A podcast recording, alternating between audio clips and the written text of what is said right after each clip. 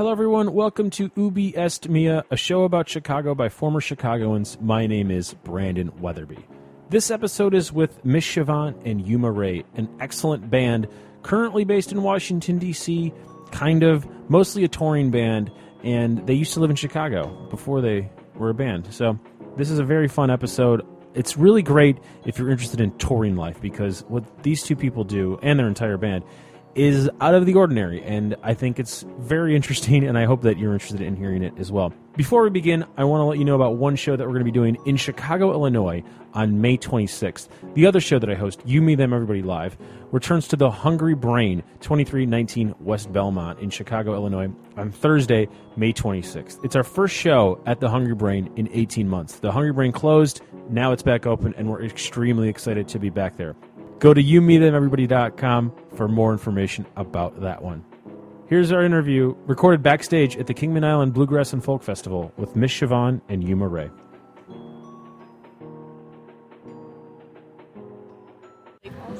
Yeah, we are in the woods. Yeah. It's beautiful. Can you hear the tweeting and all the, you know... I mean, hear the tweeting. Well, not tweeting as in the sounds birds make, not like what people do on their smartphones. Do you not approve of Twitter? What? I'm currently on Twitter detox, actually. I've been off for... I mean, I still have my account, but I've been off for a couple of months. I'm a happier person when I'm not on Twitter. Who am I speaking with? I'm Miss Shevaughn. And I'm Victor Hugo. I'm Yuma Wray. If you're going to be Victor Hugo, I'm going to be Balzac. Okay. No. I'm Yuma Wray. You're Miss Shevaughn. I'm Miss Shevaughn. Okay, and we are both at, all three of us are at the Kingman Island Bluegrass and Folk Festival. We are. Which is a mouthful and much too long of a name for a festival. But it's very accurate. That's why they booked us, because Miss Shevaughn and exactly. Yuma Wray is too long of a name, so, you know, there you go. It is absolutely not accurate. You guys are a fantastic band, and I would not describe you as bluegrass or folk. Well, that's true. Yeah, I guess that part's I was thinking more of the location. The location is accurate. We are technically on Kingman Island in Washington, D.C. That is correct. And I didn't know where you guys were from. And you've sort of been on my radar for a very long time because we were in Chicago at the same time. Oh, wow. But I never connected the dots until my friend introduced us together before we introduced you on stage. So when were you in Chicago? I lived there for 7 years, and the final year was like the very, very tail end of 2010, right before there was a huge, or the very beginning of 2011. Yeah, no, there was a huge blizzard. We left the city on the heels of a gigantic blizzard that actually it was the one that froze everybody in their tracks on Lakeshore Drive. Now I moved there in 2005. Miss Shevaughn was there in 2003. We both left at the end of 2010, and that was the precursor to our year on the road, living in the back of our Honda Element, all of our music equipment, driving around the country. I think at that point, that year we did something like 125 gigs in 2011, yeah. Just playing as a duo.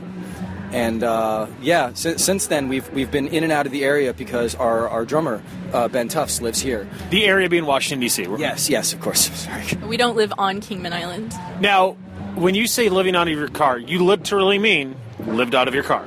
Yes. Now we've upgraded to a Sprinter van, but we live in our Sprinter van. And actually, especially now, we are usually residents of California when we're not on tour these days. We live in Paso Robles, which is a nice wine town on the Central Coast. And we've decided that we wanted to come play a lot more as a band, and Ben's here to play drums with us. So we're actually, our huge, great, well thought out plan is that we're in the D.C. area for probably the rest of the year, and for now what we're doing is living in our van. How often do you get a good night's sleep? Oh, man, our beds in there are really comfortable. Yeah. Now, are you saying this with your eyes rolling, or are you being sincere? No, I'm very serious. Usually if we don't get a good night's sleep, it's just because, you know, we're at a gig until 3 or 4 in the morning, which happens pretty frequently. But I mean... God, there are times when we're on the road, and we feel so bad sometimes because, you know, when you play a show and you meet other musicians, and a lot of times they're like, oh, you know, we live here in town. Why don't you guys come back and stay at our place? You can sleep on our couch. And I feel really bad turning them down because I'm like, actually, man, the beds that we have built in our van are way more comfortable, and more importantly, they feel like home. And so it's familiar and comfortable to us. So to everyone out there who has or will offer us a place to stay, we love you. Please don't take it personally. Probably going to sleep in our van. But we might use your bathroom. Yeah. We don't have indoor plumbing in the van. How often do you shower? Well, The longest that we ever went without a shower, and this was horrible because we spent the night in the Badlands in South Dakota, and then the next day we had a live video performance at Whitewall Sessions, which is a really amazing show that they have in South Dakota. And when we got there, we realized that we hadn't showered in like 6 days. I had to wear a hat. No, it was more than that. It was. I think it was more like a week and a half or so at that point. Oh, and that's terrible. It was a week and a half of a lot of camping in really like hot, nasty weather. However, we now have Planet Fitness gym memberships because they're everywhere. And I like going to the gym and I like working out, and it's totally a way to stay sane on the road. But this morning I went to the gym and all I did was shower. Yeah. Do you also have a gym membership? Oh, yeah. Do you work out? Occasionally. What do you do? I was a bicycle messenger when I lived in D.C., and so I tend towards, more like cardio, I guess. I can't really get down with, lifting weights too much.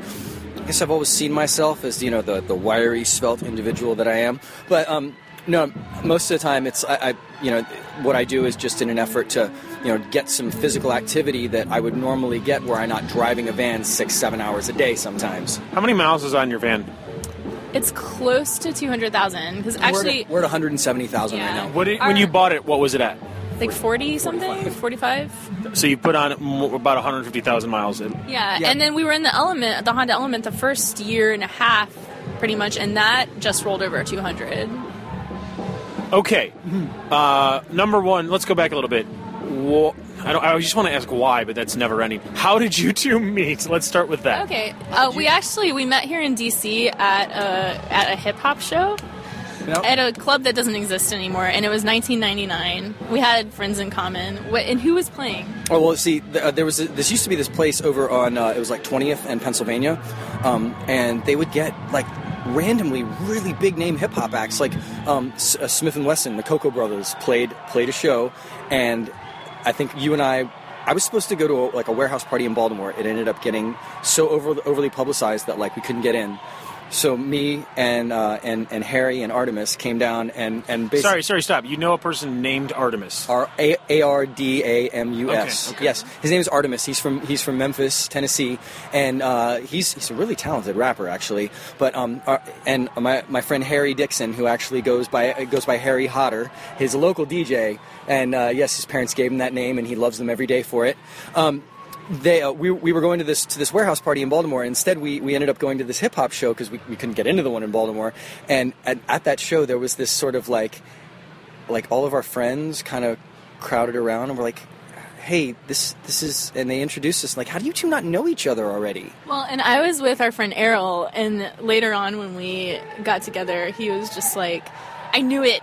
I introduced you." Actually, I think what he said was, "You're welcome." So that was in 1999. Yeah. Mm-hmm. But you weren't in Chicago at the same time. You got there in 2003. Yeah. Yes, I got there in 2003, and I knew later that Chris had moved there. I was married, and then several years later I was going through a divorce, and I got a MySpace. This is how long ago. To tell you what year it was, this is close to the end of 2008. I had a band that I was playing in Chicago where I was desperately trying to get people to come out. So it was a really crappy night. It was like a... What was the name of your band? Oh, they were called The Streeters. And it was at Subterranean. Yeah, there's a venue in Chicago called Subterranean, and we got a show there on a Sunday night, and it was a Sunday night in December. It was snowy, horrible evening. But you want to do really well with your first gig at a show because you want to be able to show them that you can bring people out, so maybe you'll get asked back. And so I'm desperately emailing, calling, sending MySpace invites to everybody that I know. And about 10 people showed up, which was more than the other bands brought out. And were you playing the upstairs or the downstairs? In Subterranean? Yes. Oh, I was upstairs. Yeah. So that's a room that holds full, 400 people maybe? Well, it's hard to tell because it has those balconies. Exactly, that go up. I think there's 100 up there and maybe 300 on the floor, I'm thinking? Yeah. Maybe? There were not that many people there that night. 10 people definitely does not feel like a lot. 10 people downstairs does not feel like a lot. I think I brought out 10 or 15 people, and the other bands brought out a few. Yeah. But yeah, so at the time, I was working next door at Estelle's. Not that night. I was not working that night. But so me and my band members went over. We had a drink at Estelle's, and then we came back into Subterranean. And you were paying the. I was just walking in, and I saw Chris walk in. you were playing the cover, and I was like, oh, hey, it's good to see you. Where's your husband? And yeah, we're separated. I was like, oh, that's terrible. I think. It wasn't terrible. It was a good thing. No divorce ends. It's a Louis C.K. bit, but no divorce ever ends like they're supposed to happen. That's why they're divorces. Yeah, so it's fine. So. Anyways, so you're in this band that 10 people draw. Fine, not respectable, but you're trying. It's, hey, I've been in way worse situations than in bands in Chicago. It's very difficult to pull. You didn't have it. This band has it. You guys got together as friends / acquaintances, whatever, in 2008. When did the music start together? A couple of weeks later, actually. A couple of weeks later? Yeah, okay. Well, she had a bunch of songs that the way that this started is she was playing in a band as well, and we each had a few songs where, like, I don't think either of these songs that we've got really fits with the bands we're currently playing with, so... We started working on stuff together, and it rapidly became apparent. I mean, nothing to our former bandmates, you know, that we loved playing with those folks, but it became apparent that these songs... Let me be devil's advocate here. Yeah. They don't care. It's fine. If they were offended at all, they would not be listening to this, number one. Number two, you exist without them. Right. Those bands broke up for a reason. Well, we felt that doing this music as we did was going to be the way that the two of us could get on the road and play as much as we could. But, you know, doing this is like, it's, you know, it's you got to sacrifice being comfortable. And I mean, we've had a lot of help from friends and family along the way, but even on our best day, we're still driving a lot of hours, sleeping in a van, loading and unloading heavy equipment, working on a really irregular schedule, and I mean, we love it, but it's not for everybody, and so this is we both decided, hey, we could do this and make this sacrifice together, and yeah. Clearly, this is your job. Clearly. Yeah, it's our job. Now, when you were in Chicago, you were working at Estelle's. I was. Which is a 4 a.m. bar. Yeah, I started off as a barback, and I ended up bartending and managing there, and I was pretty much married to that job. It was a very demanding employer, and I was there 5, 6, sometimes 7 nights a week. Estelle's has 2 things going for it. Number one, amazing nightly specials where you can get like $2 Guinness. I don't know if that's still the case. Oh no, they still do the $2 Tuesdays. That's crazy. Mm-hmm. So I was probably there at the same time as you. And number two, they're a 4 a.m. bar / 5 a.m. bar on Saturday nights at Six Corners. Yeah, I've seen fights, multiple fights. I've seen blood in the street, literally. Yeah, from the inside of Estelle's. I cleaned that up once. Now. You still drink alcohol. You're currently drinking an Atlas Rowdy. That's not a plug. It's a truth. It's a good one. Now, you still drink alcohol. That didn't turn you off from that culture. No, here's the funny story. Before working at Estelle's, I actually worked right down the street at a bicycle shop that is no longer there, called Rapid Transit, on North Avenue. They closed just recently, just a few months ago. I used to work at Quimby's, right next door. The street. Yeah, and so I worked at Rapid Transit for about 3 years. I don't feel bad admitting this in public because the establishment is no longer there, but I drank more working there than I ever did working at a 4 a.m. bar. True, but I'm assuming you didn't see as many fights. I'm assuming you didn't see some people that maybe shouldn't have gone home with some other people. I'm sure you've seen less bad decisions at the bicycle store. My favorite thing at Estelle's was that there's a huge mirror behind the bar. There is. So I would go sit at the bar while he was working, like, just hang out for a little while before I went home, and I would watch in the mirror, like, when it got late, and I couldn't hear people's conversations, but I could see their gestures would become exaggerated in exactly the same way as someone in a job interview. And that was so much fun to watch because it was people who were trying to convince other people to go home with them. They were auditioning for sex, and it was a really animated audition. That's so cool. That's so fun. And so I would, like, think about what I thought they were saying, and then sometimes in my mind I would replace it as if they were actually in a job interview. Have you written that really song yet? No. No, but that's a good idea. I'm really smart. What were you doing in Chicago before you decided to live / work out of a van? I was... By the way, I'm not... That's not like, oh, you shouldn't be doing this. I'm hoity-toity. I think it's ballsy as hell, and if you found a partner that's willing to do it with you, more power to you. Just because it's not for me doesn't mean it's amazing for you guys. I have to stop using literally. Here's my issue with literally. I'm keeping this in the show. Most people use it incorrectly, so now I'm trying to use it only when it's apt. Mm-hmm. But now I'm using it too often, and it's just reminding me how often people use it incorrectly. Yeah, you're using it is the correct usage of the word. It's just you found because you feel like you need to, like, put more correct usages of the word out there that your own personal usage of it is, like, going way up. It's such a stupid cycle. I've read articles arguing that you can use the word literally in a figurative sort of sense, which to me sounds more like if, like, you ran into your doppelganger and, like, the world exploded. I understand that analogy.